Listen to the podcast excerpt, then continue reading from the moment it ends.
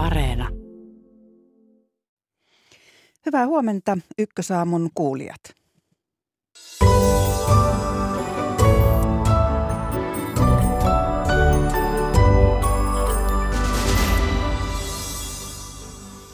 Viikon viimeisen lähetyksen otsikoita.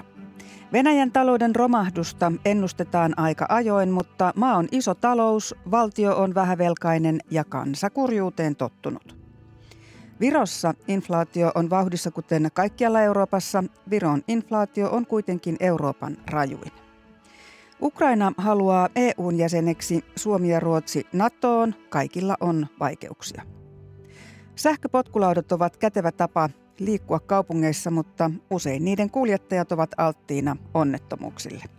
Näistä aiheista Ykkösaamu. Minä olen Seija Vaaherkumpu. Tervetuloa kuulolle.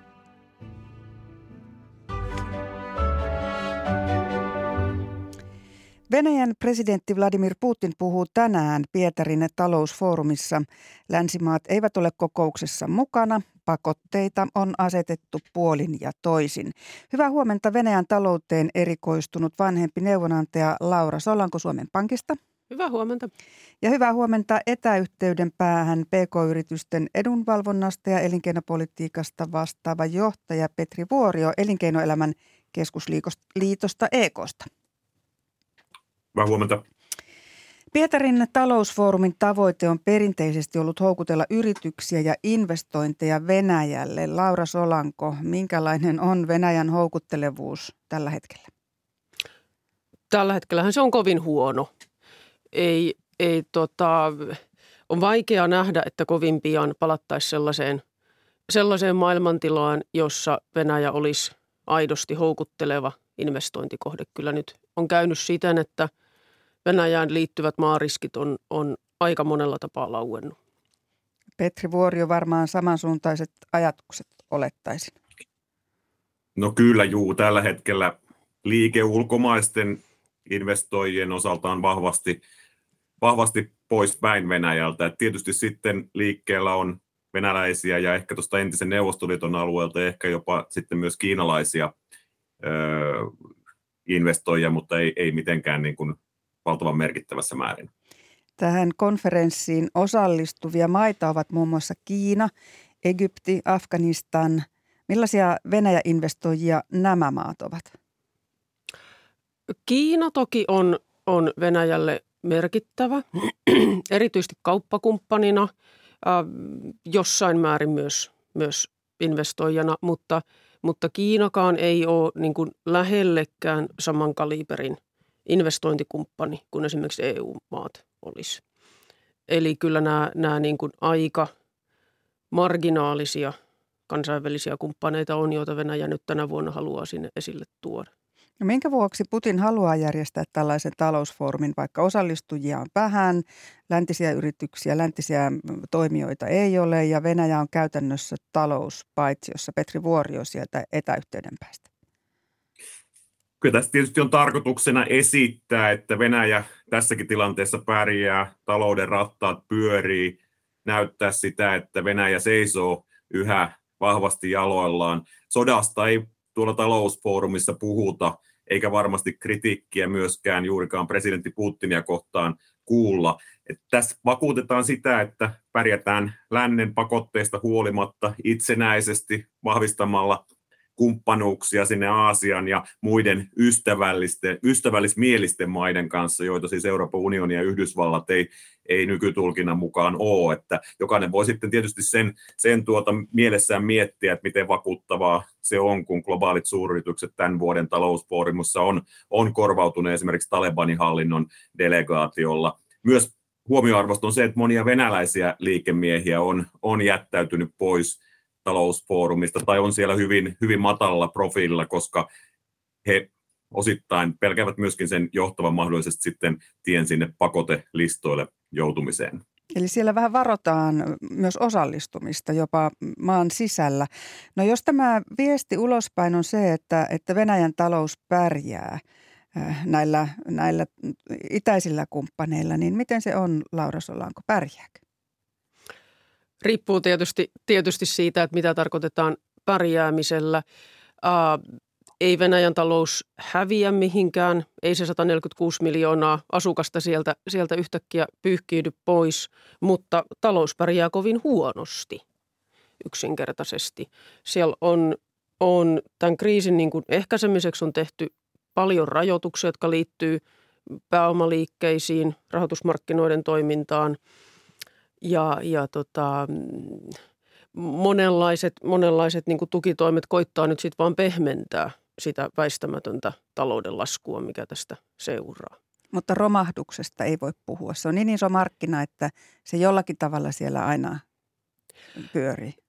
Totta kai, ja on ehkä jotenkin siten, että on ylipäätään musta vaikea kuvitella, että mikään talous romahtaisi.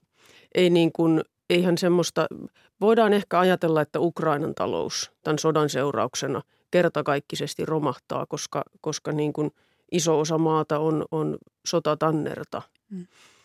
Mutta muutoin, muutoin eihän, eihän taloudet sillä romahda siinä mielessä, että ne häviäisivät. Mm. Mutta se elämä muuttuu köyhemmäksi ja, ja vaikeammaksi. No Petri Vuorio, mitä voisi odottaa Putinin puheelta tänään, kun hän puhuu Pietarissa? No kyllä se nimenomaisesti, nimenomaisesti korostaa sitä, sitä tuota Venäjän kykyä varmastikin niin kuin selvitä näistä lännen asettamista pakotteista, myös sitä, että, että rakennetaan tämmöistä lännestä riippumatonta taloutta ja, ja tosiaan näitä talouden menetyksiä, jotka nyt kuitenkin ihan lukujen valossa on aika merkittäviä, että jos ennusteet vaihtelee täällä lännessäkin siitä noin 10 prosentin miinusmerkkisestä luvusta 15 talouden supistumisessa, niin sinällään hyvin merkittäviä, merkittävää niin kuin talouden supistumista tällä viikolla, mutta sitä varmasti, varmasti tuota vähätellään. Siellä on tämmöisiä tuota, indikaattoreita sitten kuin vaikka auto, autojen myynti, joka on romahtanut, että siinä nähdään tämä lännen pakotteiden ja vientikieltojen toiminta, että kun ei ole komponentteja, niin Venäjällä uusien autojen myynti on, on romahtanut, mutta tämmöisiä ei varmaankaan tuoda esiin Putinin puheessa, ei myöskään sitä, että Venäjältä on maalis-huhtikuussa arvioiden mukaan poistunut jopa 150 000 IT-alan ammattilaista, eli on aika, aika voimakas tämmöinen aivovuoto käynnissä, mutta näihin hän ei varmastikaan ota kantaa, vaan korostaa sitä, että Venäjä kyllä pärjää omillaan Eli tämä, tämä 10-15 prosentin talouslasku Venäjällä oli siis läntinen arvio. Mutta kyllä, kyllä jo Venäjällä on esitetty myöskin sitten ihan niin kuin samansuuntaisia, että se on aika virallisia talousennusteita. Lauran edustama Suomen Pankki on ennustanut meillä miinus 10, jotkut länsimaiset ennustajat jopa suurempaa pudotusta, mutta kyllä Venäjän talouskehitysministeriökin on, on aika lailla siinä, siinä tuota, samoilla linjoilla. Okei. No Laura Solanko, tässä tilanteessa, kun Suomen Pankkikin ennustaa tuommoista talouspudotusta Venäjälle, niin, niin mitä sinä odotat Putinin puheelta? Se puheessa varmasti, sen tarkoitushan on kehua omaa hallintoa, kehua omaa maata ja kehua sitä, kuinka hyvin, hyvin pärjätään ja, ja, ja samalla, samalla sitten haukkua kaikkia muita. En mä, en mä odota siitä puheesta niin kuin talou, talous, talousmielessä tai, mitään, mitään kovin, kovin mainittavaa. Joo. No EU pääsi vastikaan sopuun kuudennesta Venäjään kohdistetusta pakotepaketista ja näitä, näitä kierroksia siis todella on ollut jo aikaisemmin, niin, niin millä tavoin ne ovat purreet Venäjän talouteen? Tämä pakotteet ja, ja sota itsessään – voi ajatella, että ne maksaa Venäjän taloudelle tänä vuonna vähintään sen 10 prosenttia maan bruttokansantuotteesta. Se on, se on melkoinen siivu maan taloutta, mikä, mikä, tota, mikä, mikä tämä, tämä isku on. No Venäjällä rahaa riittää sotimiseen. Miten se sitten vaikuttaa, jos ajatellaan tätä Venäjän sotakassan kestävyyttä, että kun EU haluaisi tai se tavoittelee raakaöljyn tuonnin lopettamista tai vähentämistä nyt vähintään sitten 90 prosentilla vuoden loppuun mennessä, niin kun Venäjästä sotakassaa pitää yllä raaka-aineiden ja, ja tämän fossiilisen energian kaupalla, niin riittääkö rahaa sotimiseen sitten? siinä on varmastikin se, että niin lyhyellä tähtäimellä sanotaan niin tämän vuoden aikana rahaa varmasti riittää ihan teknisesti sen takia, että viime vuoden budjettiylijäämä on siellä, siellä vielä käyttämättä ja toisaalta tämän vuoden aikana vientihinnat on kuitenkin ollut niin korkeat, että rahaa, rahaa likipitäen voisi sanoa, että tulvii sinne Venäjän budjettiin. Ja tähänhän näillä pakotteilla nyt pyritään puuttumaan. Että, että se on öljyn, öljyn ja öljytuotteiden vienti on ihan merkittävä federaatiohallinnon tulonlähde ja siihen pyritään nyt puuttumaan. Mutta valitettava tosiasia on, että tietysti Venäjän kaltaisessa taloudessa, jos sitten kun rahat alkaa käydä tiukaksi, niin sitten voidaan tehdä se päätös, että, että ne rahat suunnataan sitten sinne, sinne niin kuin sotilaspuolelle ja jos sitten sen seurauksena koulutukseen, terveydenhuoltoon joudutaan, joudutaan tekemään supistuksia, niin, niin näin luultavasti sitten tehdään. Mm.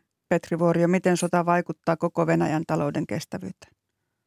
No kyllä tämä on siinä mielessä, että öljyn tuontikielto on, on niin kuin merkittävä, ja sitä tässä kuvattiinkin jo, mutta pakotteet on sitten monella osin semmoinen pitkä peli, että jos me katsotaan näitä vientikieltoja teknologiaan liittyen, joita on jo aikaisemmin esimerkiksi asetettu, niin, niin kyllä se faktisesti on niin, että Venäjä jää jälkeen yhä enemmän kaikista muun maailman megatrendeistä, kuten tästä digitalisaatiosta, vihreästä siirtymästä, eli, eli teknologinen takamatka länteen kasvaa yhä edelleen, Venäjä keskittyy yhä enemmän näiden fossiilisten polttoaineiden pumppaamiseen yhä alkeellisemmalla teknologialla. Ei synny tämmöisiä niin kuin uutta keksimistä Venäjän talouteen, esimerkiksi vetytaloutta. Venäjä olisi ollut iso potentiaali tuulivoiman rakentamiseen esimerkiksi, mutta nyt vientikieloista johtuen sitä ei voida rakentaa. Ja se on tietysti surku, että tämä kehitys pysähtyy, koska Venäjä on tietysti yksi maailman merkittävimpiä päästöjen tuottajia ja nyt tämmöiset niin oralla olleet vihreän siirtymän,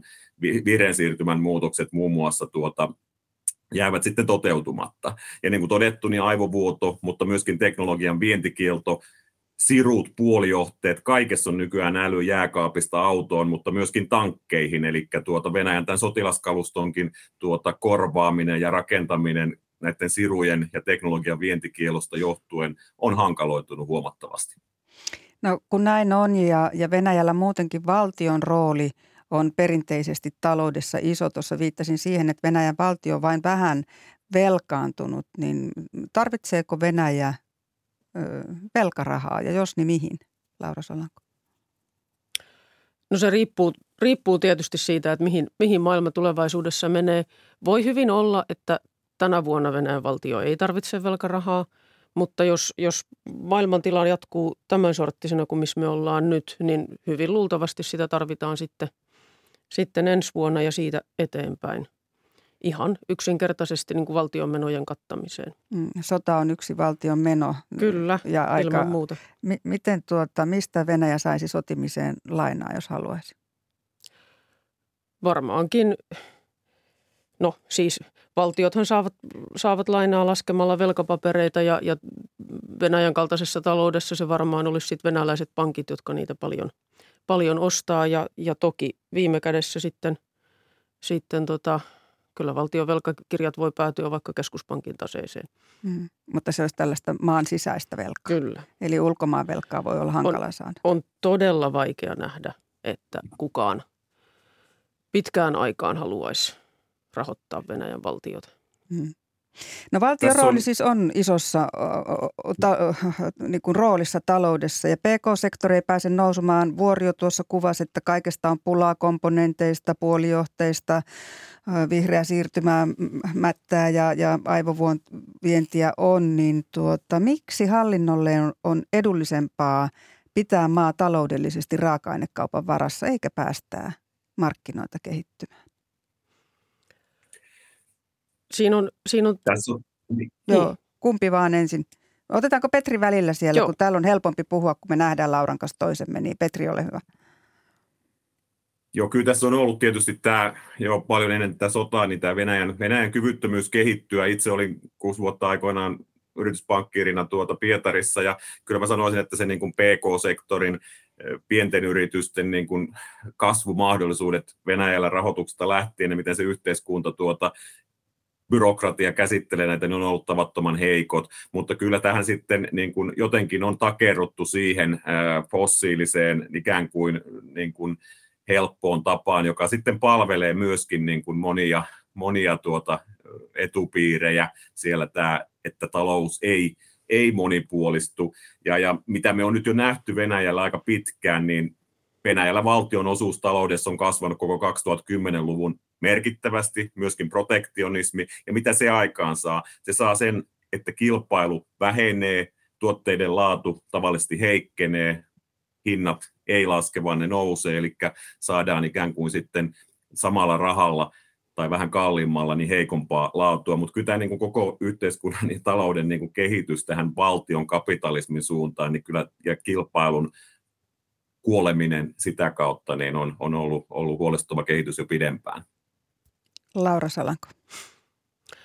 Toki jaan, jaan ihan saman, saman kuvan ja ehkä semmoisena, semmoisena niin esimerkkinä siitä, että nyt tänä keväänä, kun sitten Venäjän hallitus on pyrkinyt, pyrkinyt miettimään erilaisia talouden tukiohjelmia, niin se, että talouden tukiohjelmissa on, on yksi tietysti, että lapioidaan lisää rahaa eri toimialoille, mutta toinen merkittävä on se, että päätetään, että poistetaan ö, viranomaistarkastukset määräajaksi. Niin kyllähän jo se kertoo jotain, että jos niin kuin tukitoimi on se, että helpotetaan säätelyä hetkeksi, niin kyllähän se kertoo, että missä ne, missä, missä ne niin kuin todelliset kipupisteet siinä, siinä taloudessa niin kuin oikeasti on. Mm, eli mahdotonta toimia byrokratian paineessa. Tuota, siellä on myös valtava inflaatio, 20 prosentin inflaatio. Rupla tosin on, on vahvistunut, mutta miten kansa pärjää? Reaalitulot supistuu. Se on, se on ihan, ihan selvä ja, ja varmasti hyvin väistämätön, väistämätön seuraus siitä, että koko talous, talous supistuu. Uh, se tarkoittaa sitä, että jos aikaisemmin mietittiin, että lähdetäänkö, lähdetäänkö lomalle Barcelonaan, niin nyt mietitään, että ostetaanko uusi jääkaappi. Hmm. Tai saataisiko jostain autoteollisuus käyntiin ja, ja ladat puksuttamaan uudelleen, mutta komponentteja ladatkin tarvitsee. Kiitoksia keskustelusta Petri Vuorio ja Laura Solanko. Me jatkamme äh, Viroon ihan tuota pikaa.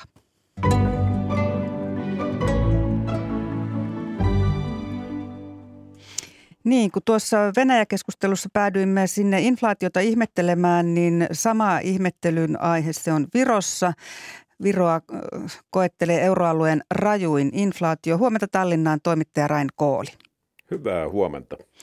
Viron tilastoviraston mukaan kuluttajahintojen vuosimuutos oli toukokuussa peräti 20 prosenttia, eli se on Suomeen verrattuna lähes kolminkertainen. Mistä se johtuu? No ei Vironkaan taloudelliset lainalaisuudet ole keksineet mitään polkupyörää, eli, eli samoista syistä kuin muuallakin. Täällä vaan, kun on pieni maa ja pieni markkina-alue, niin, niin se inflaatio on ollut tosiaan rajua. Eli eniten Viron inflaation lukemaan vaikuttaa energian hinta. Alkuvuodesta virolaiset kärsivät sähkön ja kaasun roimasta hinnan noususta. Viime aikoina on kohonnut ennen kaikkea polttoaineen hinta.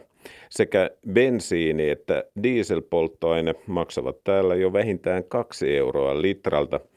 Samalla virolaisten keskiansiot ovat kuitenkin hieman yli 1700 euroa, eli vain puolet suomalaisten keskiansioista. Ja heti kun mennään Tallinnan ja sitä ympäröivän Harjumaan maakunnan ulkopuolelle, niin, niin siellähän ne ansiot ovat huomattavasti pienemmät.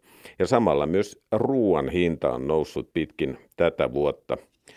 Talouskasvu taas on jäämässä virolaisittain erittäin vaatimattomiin puolentoista prosentin lukemiin. Ja, ja kun yhdistetään tämä korkea inflaatio ja matala talouskasvu, niin tämä aiheuttaa harmaita hiuksia paitsi kuluttajille myös Viron hallitukselle. Pääministeri Kaja Kallas tässä hiljattain sanoi, että tämä yhdistelmä on nykyhallituksen ehkä tärkein sisäpoliittinen haaste tänä vuonna.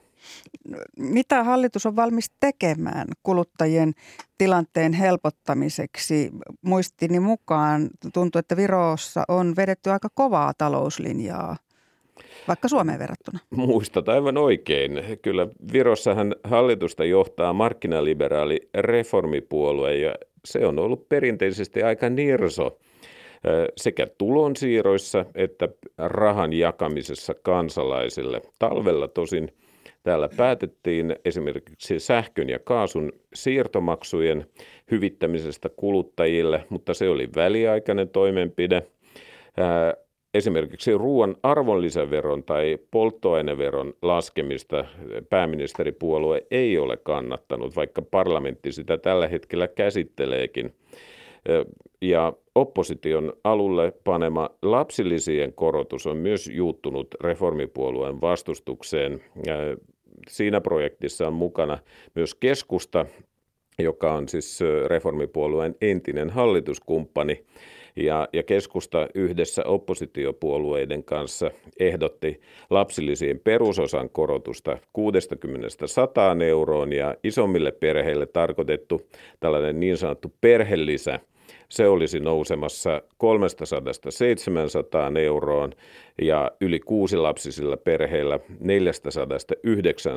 euroon. Mojovia korotuksia, mutta reformipuolue vetoaa siihen, että se aiheuttaisi eh, Viron eh, valtiolle 300 miljoonan – vuosittaiset lisämenot, eikä, eikä mitään tulopuolella ei ole esitetty tässä lakiehdotuksessa mitään, joka sen, sen sitten kattaisi. Kuulostaa ja, velkaantumiselta. Niin, niin ja sitä, sitä vastaan reformipuolue on kyllä perinteisesti ollut. Ja täällä ei ole myöskään tilitetty, kuten joissakin muissa maissa, esimerkiksi rahaa suoraan kansalaisten tileille.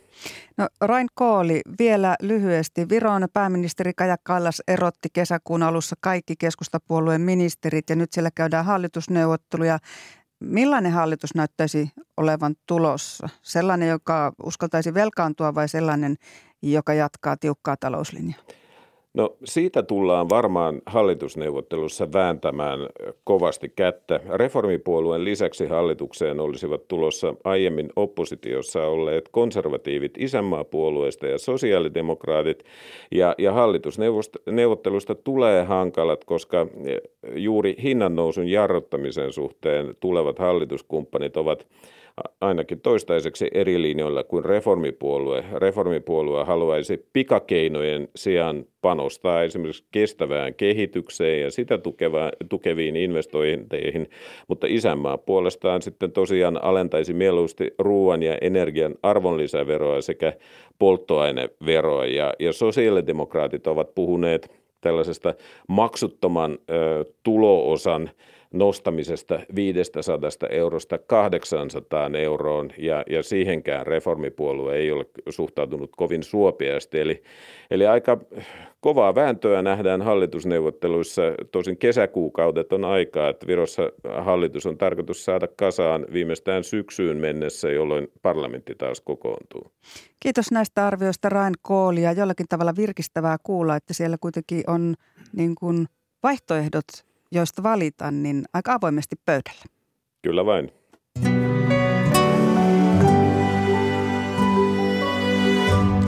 Kello on kolme minuuttia yli puoli yhdeksän ja seuraavaksi pohdintaa EUn yhteisestä puolustuksesta ja isoissa maissa kuplivasta halusta avata EUn perussopimus. Sähköpotkulautojen kuskit ovat usein osallisina onnettomuuksissa. Onko vika laudoissa vai kuskeissa? Tällaisilla aiheilla mennään eteenpäin. Ja Euroopassahan on liikkeellä erilaisia jäsenkokeilaita. Ukraina haluaa EUn jäseneksi, Suomi ja Ruotsi NATO-jäseniksi ja kaikilla on vaikeuksia. Hyvää huomenta ohjelmajohtaja Juha Jokela ulkopoliittisesta instituutista. Hyvää huomenta. No, eilen Kiovassa vierailut Ranskan presidentti Emmanuel Macron sanoi, että Ukraina saa jäsenyysehdokkaan aseman EUn huippukokouksessa ensi viikolla. Komissio puolestaan ehkä suosittelee asiaa tänään. Kuinka varma on, että jäsenmaat hyväksyvät Ukrainan tällaiseksi kokelaaksi? No odotukset ovat nyt kovat. Kyllä tuo eilinen vierailu tuolla Kiivissä ja se, että kolme suurinta euroalueen, mutta myös EUn jäsenmaata ovat nyt sitten ilmaiset tahtonsa näin suoraan myös Ukrainan suuntaan on viesti muillekin jäsenmaille, joten odotus on se, että tuo jäsen hakijamaan status tulisi sitten tuossa juhannuksen Euroopan neuvoston kokouksessa. Totta kai on kuultu myös sitten erilaisia mielipiteitä jäsenvaltioiden piiristä ja, ja, ja varmasti ne huolet ovat lähinnä keskittyneet myös sitten siihen, että kuinka pitkä tämä prosessi on. Ukrainalla on suuria uudistuksia toteutettava, toteuttavana ja myös sitten tämä koko sota vielä rasittaa Ukrainaa vuosia eteenpäin. Mutta se, että nyt esimerkiksi Ranska, joka on yleensä ollut hyvin nihkeä laajentumista suhtaan, niin on tämän kannan ottanut, niin varmasti vaikuttaa tuossa kokouksen keskustelussa. Mutta pitkä, pitkässä kuusessa saattaa jäsenyys silti vielä olla. Mikä merkitys tämmöisellä ehdokkuusjäsenyysehdokkuudella on Ukrainalle? No on tietenkin totta, että Euro- Euroopan unionilla on näitä kandidaattimaita ollut. Turkki on hyvä esimerkki siitä. Suomen puheenjohtajuuskaudella 99 Turkki otettiin kandidaataksi ja nyt neuvottelut eivät ole edenneet, mutta Ukrainalle varmasti tällä on merkitystä siinä mielessä, että, että Ukrainan halu integroitua länteen on ollut myös sitten yksi tämän sodan syy ja myös sitten Euroopan unionille tavallaan tällaisten eurooppalaisten arvojen puolustajana ja myös sitten tavallaan sellaisen moraalisen moraalisen velan syntyminen tämän sodan kautta Ukrainalle, niin on varmasti tärkeää osoittaa, että unioni on valmis laajentumaan ja, ja ottamaan Ukrainan mukaan ajan myötä sitten tähän. Ja kysymys on nyt sitten hyvin pitkälti tule, tulevaisuudessa se, että miten tämä laajentumisprosessi etenee ja, ja onko sen, sen tota, kun tiedetään, että se on hyvin pitkä, niin pystytäänkö siihen rakentamaan myös sitten sellaisia selkeitä porkkanoita, joka pitää Ukrainan motivoituneena tekemään näitä uudistuksia mm. usean vuoden ajan, jotta tämä jäsenyys voisi sitten aikana toteutua. Siellä on ainakin edelleen maa aika korruptoitunut ja, ja monta muutakin asiaa täytyy tehdä. Puhutaan niistä äh, sitten myöhemmin, kun tämä jäsenyysasia ehkä etenee. Mutta Suomen ja Ruotsin NATO-jäsenyyden jumittuminen herättää sekin kiinnostusta ja, ja tuo pohdintaan EUn puolustusyhteistyön syventämistä ja EUn ja NATOn roolien äh, niin kuin – erottamista toisistaan.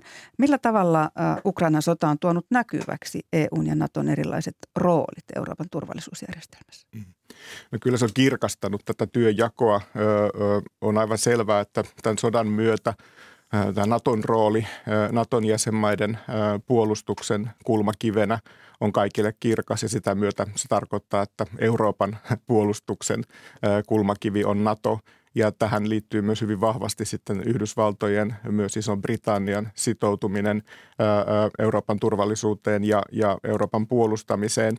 Mutta on tietenkin hyvä muistaa myös sitten se, että jos katsotaan tätä turvallisuuspoliittista kriisiä ja tätä sotaa, niin, niin tämä vastaushan lännestä, lännessä on ollut ensisijaisesti poliittinen ja taloudellinen ja vasta toissijaisesti sotilaallinen. On haluttu välttää itse asiassa tämän sodan eskaloitumista ja sitä, että, että lännestä tulisi tämän sodan varsinainen osapuoli.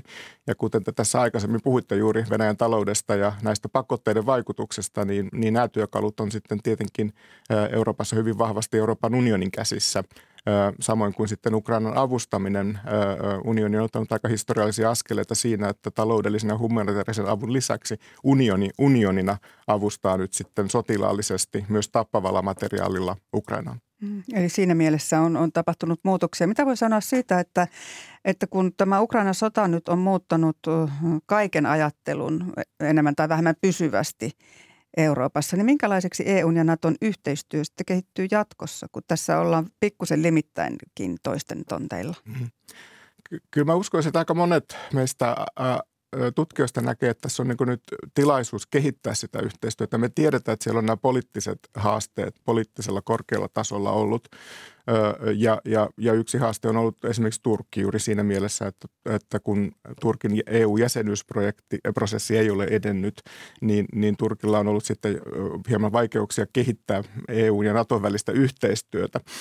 Mutta täällä tavallaan niin virkamiestasolla ja näiden, näiden kahden organisaation byrokratioiden välillä, eli komission ja Naton tota, ää, päämajan välillä on tapahtunut hyvinkin paljon tässä viime vuosina ja on hyvin tällaisia konkreettisia ää, toiminta toimintaohjelmia, joissa tätä yhteistyötä on pyritty syventämään. Ja, ja tämä työjako, josta juuri puhuttiin, kun se kirkast, on kirkastunut, niin, niin varmasti tälle on niin kuin enenemässä määrin tarvetta.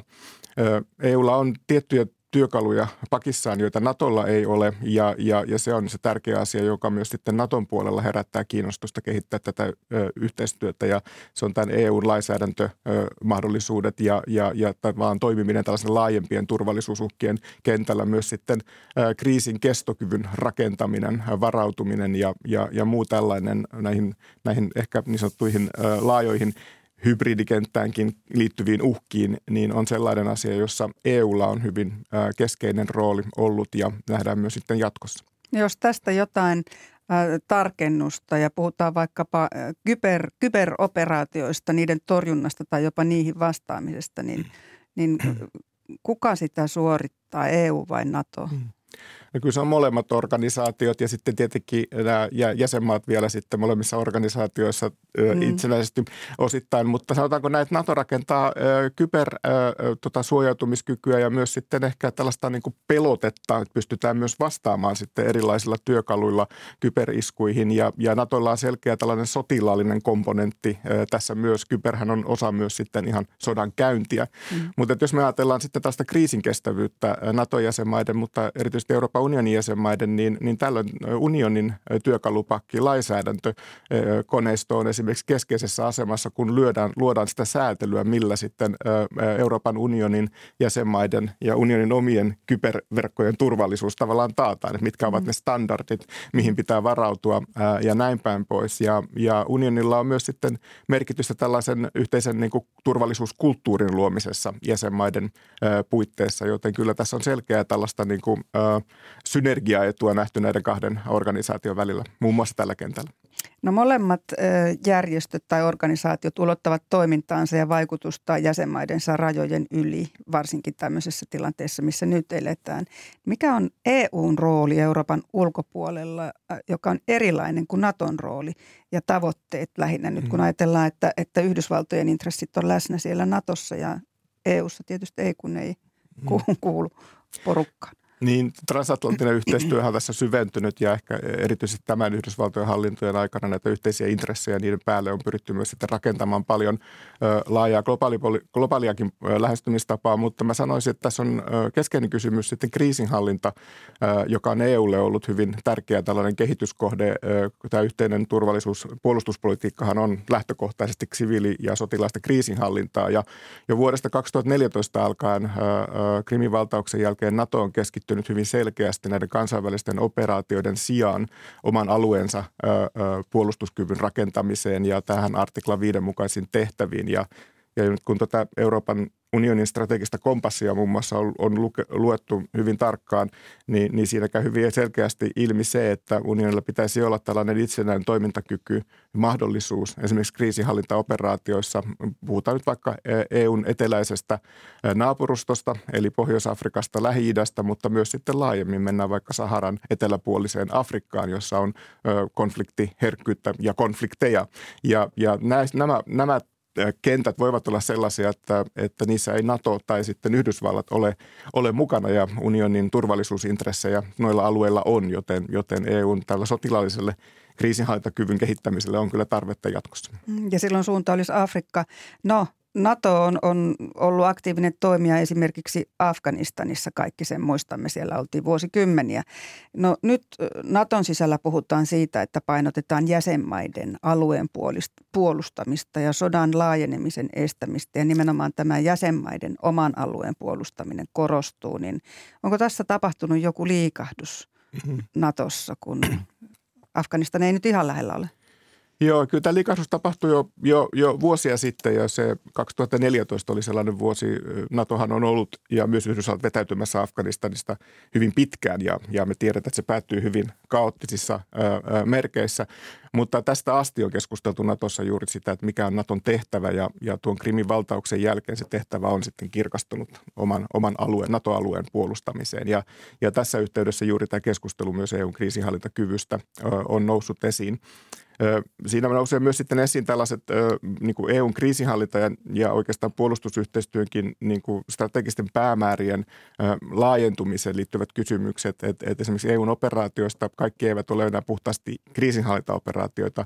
Yksi menestyksekkäimmistä on tämä operaatio Atalanta, joka, joka turvaa merten vapautta ja turvallisuutta tuolla Afrikan salme, sarven alueella. Me on nähty myös operaatio Sofia Välimerellä, joka, jonka tehtävänä oli, oli puuttua pako, siirtolaisten salakuljetusverkostoihin, joten myös nämä EUn kriisinhallintaoperaatiot on muuttunut, muuttunut osittain luonteeltaan toisenlaiseksi ja, ja siinä voi nähdä myös sitten sitä halua tavallaan turvata unionin intressejä laajemmin kuin pelkän kriisinhallinnan konfliktin ratkaisun puitteissa. Hmm. No EU on yhdistänyt rivejään sodan ja näiden kriisien seurauksena, mutta samaan aikaan puhetta on kuulunut tarpeesta jopa avata EUn perussopimus. Tästä kehditään muutama sana. Mitä, mitä ihmettä tässä on takana? No tässä on takana oikeastaan Euroopan parlamentin näkemykset siitä, että, että unionissa pitäisi tehdä institutionaalisia muutoksia. Siellä on parlamentilla halua saada muun muassa lainsäädäntöaloite, myös tällaiset transnationaaliset listat ja sitten tämä komission puheenjohtajan valintakysymys on ollut, ollut, ollut, ollut herkkä parlamentissa erityisesti tuon viime, viime vaalikierroksen jälkeen.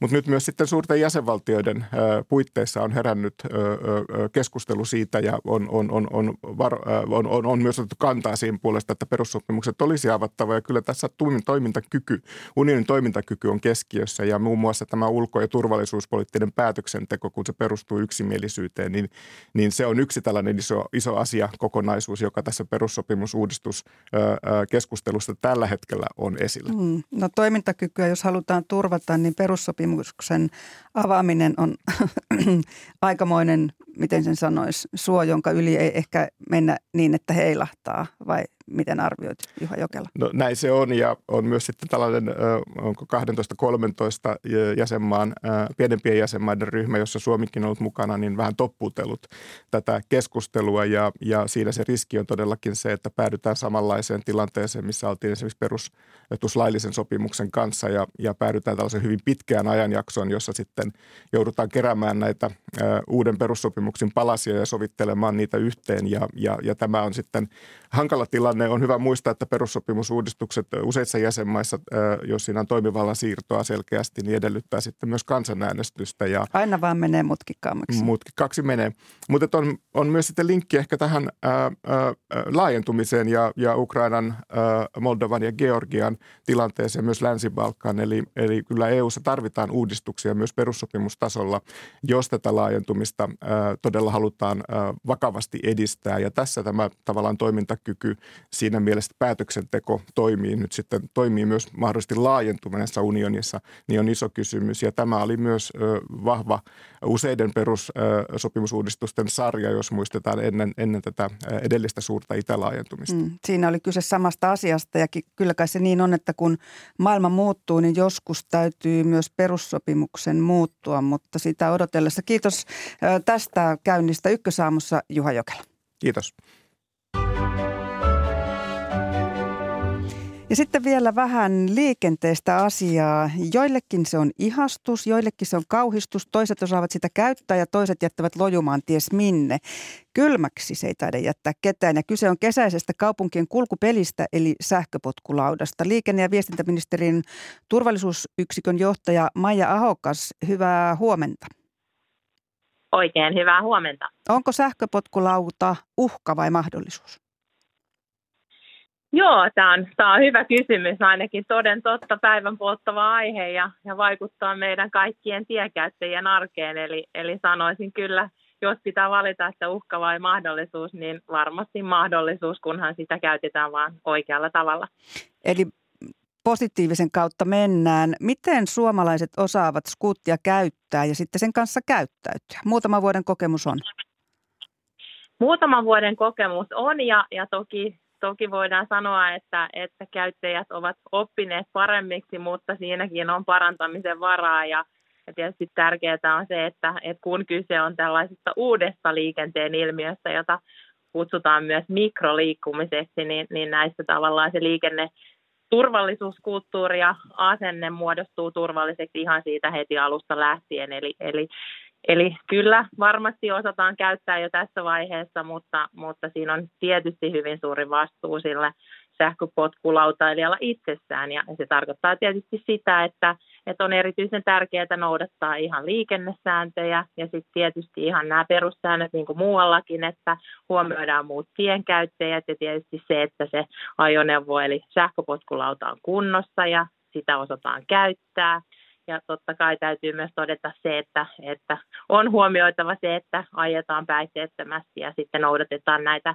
operaattoreiden vuokrausehtoja. Että mm. tämä liikenneturvallisuus on meidän kaikkien vastuulla ja yhteinen asia. Mm, eli hyvä on muistaa, että vika ei ole operaattorissa, se ei ole, se ei ole sähköpotkulaudassa eikä se ole välttämättä kaupungissakaan, vaan se aika usein on siinä sähköpotkulaudan laudan ja sen ohjaustangon välissä olevassa olennossa, joka sitä kuljettaa. Tuota, mutta näistä ongelmista puhutaan paljon ja vammoista ja, ja onnettomuuksista. Vielä kysyn Maija Ahokas, mitä kaupungit voivat tehdä, jotta tästä skuuttaamisesta tulisi turvallisempaa?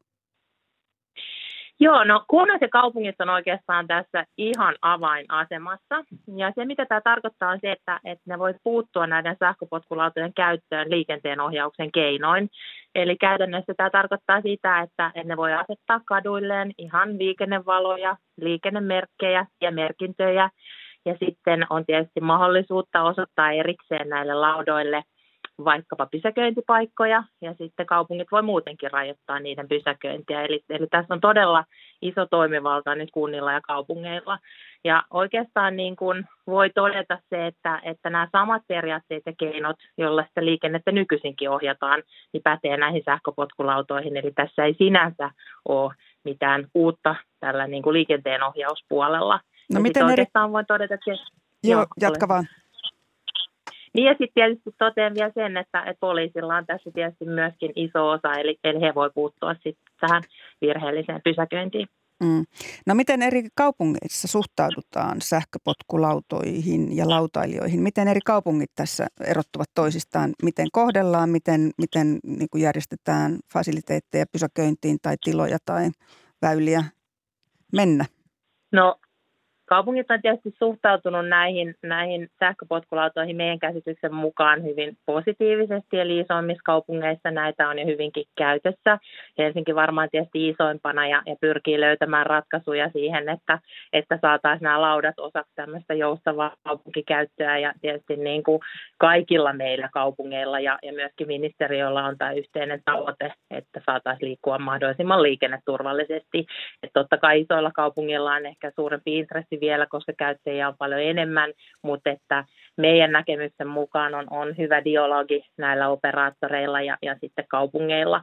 Ja tietysti me ollaan myös itse aktiivisia tässä kokonaisuudessa ministeriön taholta, eli ollaan perustettu tämmöinen mikroliikkumisen verkosto, jossa on mukana sitten nämä keskeiset kunnat ja sitten on tietysti eri nämä operaattorit, sitten on nämä erityyppisiä järjestöjä, muun muassa Invalidiliitto, joka tietysti tässä kokonaisuudessa on tosi tärkeä tekijä, eli, eli kaikkien sidosryhmien näkemykset pyritään huomioimaan tässä kokonaisuudessa. Kiitoksia Maija Ahokas tästä. Me jatkamme studiosta sairaalan lääkärin väitöskirjatutkijan Henri Vasaran kanssa. Hän on Helsingin yliopistollisesta sairaalasta. Hyvää huomenta. Hyvää huomenta. Sinä olet tehnyt tutkimusta sähköpotkulauta-onnettomuuksien parissa. Millaisia vammoja sähköpotkulautakolareissa tyypillisimmin sattuu? Tyypillisimmin vammat sijoittuu pään alueelle tai sitten yläraajaan. Vakavuudeltaan vähän reilu puolet on lieviä, mutta sitten on, on noin kolmannes neljännes siitä keskivaikeita ja, ja valitettavasti myös ihan vaikeita tai hyvin vaikeita vammoja esiintyy. Mm. No tämä selvitys osoittaa, että kypärää kannattaisi käyttää. Päävammat tulit jo maininneeksi. Kyllä. Miten siinä käy, jos ei ole kypärää ja kopsauttaa kallon katuun potkulaudan päältä? Erityisesti näitä vakavampia vammoja, missä, missä sitten hengenlähtö voi olla äh, niin kuin mahdollinen tai pitkäaikaista haittaa tulee, niin, niin niiden ehkäisyssä kypärä olisi kyllä ensiarvoisen tärkeä. Toki ihan kaikkea aluetta kasvoista kypärä ei kata, mutta että varsinkin niitä vakavampia vammoja niillä pystyisi kyllä ehkäisemään. Se mm. varsinkin polkupyöräilystä, mutta myös sähköpotkulaudasta on kansainvälisissä tutkimuksissa osoitettu. Maja Ahokaskin viittasi tämmöiseen niin kuin liikenneturvalliseen säätelyyn, eli siihen, että ehkä määrättäisiin sitten laki tai jonkinlainen suositus edes tai kypäräpakko. Olisiko hyvä?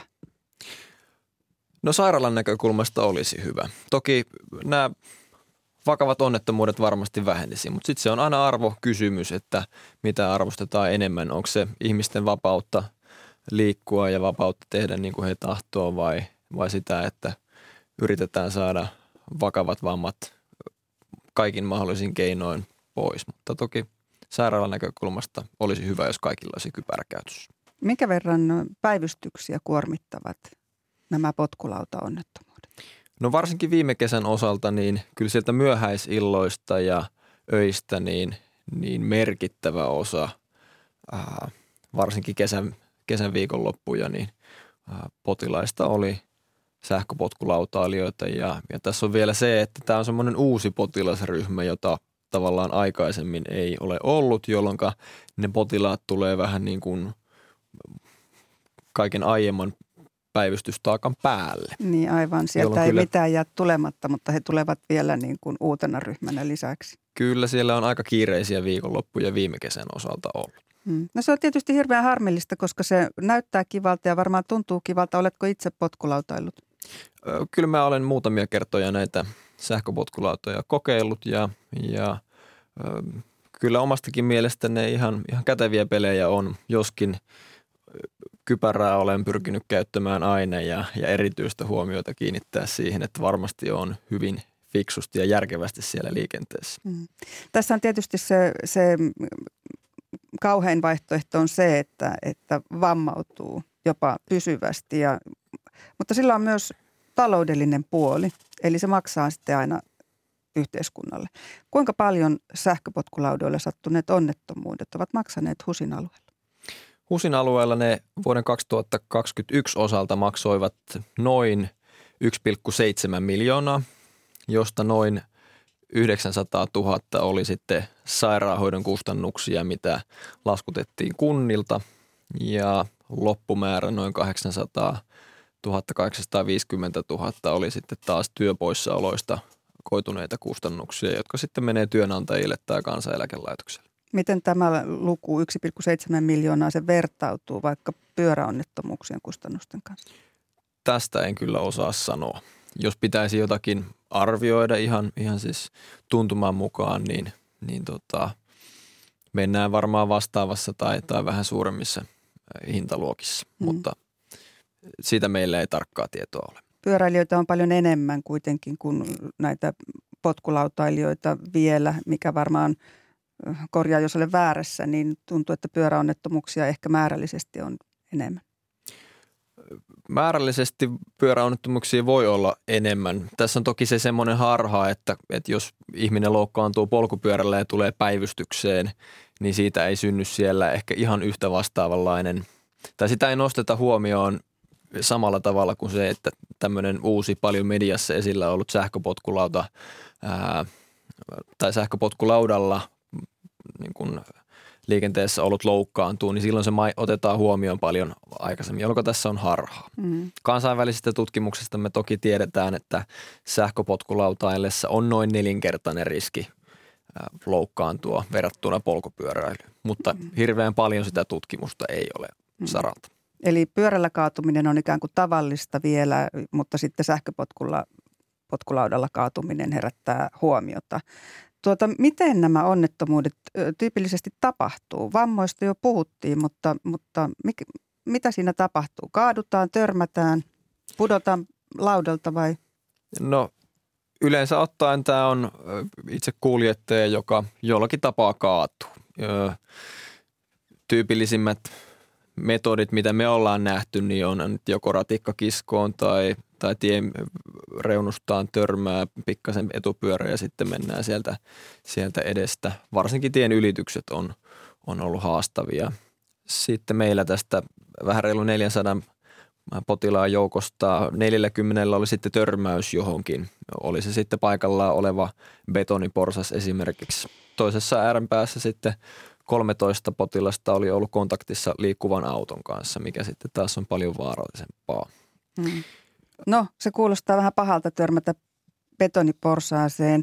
Ei kai siinä muuta auta kuin toivottaa kaikille turvallista matkaa. Ja Henri Vasara, sinulle kiitos käynnistä ykkösaamussa ja, ja ehkä ehkä jaksamista työhön, jos ei työn iloa. Kyllä kai se työn ilo, iloakin voi olla, kun ihmisiä paikkaa.